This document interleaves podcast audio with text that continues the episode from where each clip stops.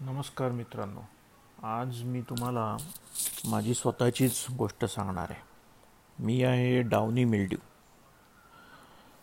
लोक मला प्रेमाने डावण्या म्हणतात.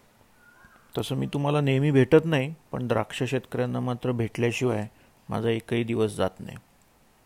जगात सतत कुठे ना कुठे द्राक्ष शेतकऱ्यांची आणि माझी गाठभेट होतच असते. त्यांच्याबरोबर माझी लव हेट प्रकारची एक रिलेशनशिप आहे म्हणा तसं माझं वय बरंच आहे. म्हणजे गेली दीडशे वर्ष तरी शेतकरी विशेषतः द्राक्ष शेतकरी मला ओळखून आहेत चांगलंच ओळखून आहेत द्राक्षवेल म्हणजे माझी आईच आणि मी तिच्याशिवाय राहूच शकत नाही. द्राक्षवेलींच्या पानावर पहुडणे द्राक्षाच्या कोळ्या लुसलुशीत घडांची दंगामस्ती करणे हे तर माझे आवडते छंद. ऊन पावसाचा खेळ तर मला फारच आवडतो. ढगाळ वातावरणात तर माझ्या ताकदीत प्रचंड वाढ होते आणि मग कोवळे घड माझ्यासमोर जराही टिकून टिकावून धरू शकत नाहीत. माझं मूळ तसं अमेरिकेत पण आज मी जगभर आहे. अमेरिकेतून मी कसा पसरलो ही पण एक रोचक कथा आहे. आज मी तुम्हाला ती गोष्ट सांगणार आहे. ऐका तर. अठराशे पासष्टमध्ये फ्रान्समध्ये रोन नदीच्या खोऱ्यात द्राक्षबागांवर एका विचित्र रोगाची लागवण झाली होती. या रोगात द्राक्षवेलीची पानं लाल पिवळी पडून वेलीच्या मुळांवर गाठी तयार व्हायच्या. थोड्याच दिवसात अशा वेली मरून जायच्या.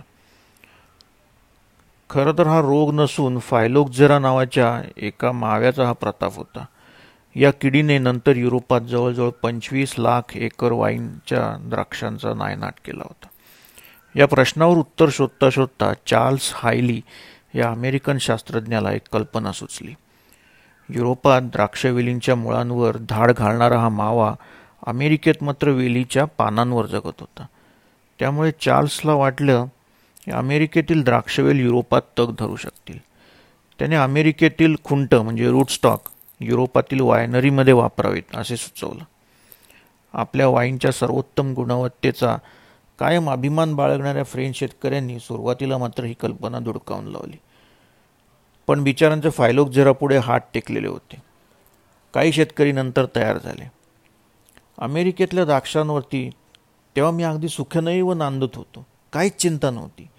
काही जणांच्या मते तर अमेरिकेत मी द्राक्षवेलींवर योग्य वेळी प्रकट असल्याने प्रकट होत असल्याने द्राक्षांची परत सुधारत होती. चार्ल्सच्या या युक्तीमुळे माझी मात्र चंगळ झाली. मला युरोपात हातपाय पसरायची आहे ती संधी चालून आली. मी कशाला सोडतो ही संधी? आयात केलेल्या रूटस्टॉकमधून माझा अमेरिकेतून युरोपमध्ये प्रवेश झाला. फ्रान्समध्ये मिलार्डेट आणि प्लांचान या शास्त्रज्ञांना सर्वप्रथम अठराशे अठ्ठ्याहत्तरमध्ये माझं दर्शन झालं. आणि पुढल्या फक्त पाच वर्षात हां? मित्रांनो फक्त पाच वर्षात मी फ्रान्स इटली जर्मनी हे तीनही देश पादाक्रांत केले. मग मात्र फ्रेंच द्राक्ष शेतकऱ्यांना माझी समस्या भेडसावू लागले. आणि ते अगदी हतबल झाले. फ्रान्समधील बोर्डो विद्यापीठात त्यावेळी प्राध्यापक मिलारडेट वनस्पतीशास्त्र विभागात काम करत होते. विद्यापीठाच्या या मिलारडेट साहेबांनी माझा खूप अभ्यास केला होता.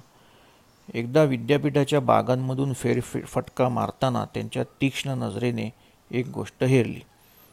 बागेतल्या काही वेलींवर माझी जोरदार वाढ झाली होती आणि काही वेलींवर मात्र माझे नामोनिशाणही नव्हते. मिलार्डेट साहेबांनी याचा शोध घ्यायला सुरुवात केली. आणि एक गमतीदार गोष्ट पुढे आली. काय गोष्ट पुढे आली? आणि त्याचा मिलर्डेट साहेबांनी पुढे कसा वापर करून घेतला? हे ऐकूया आता. आपण माझ्या या गोष्टीच्या पुढल्या भागात. धन्यवाद.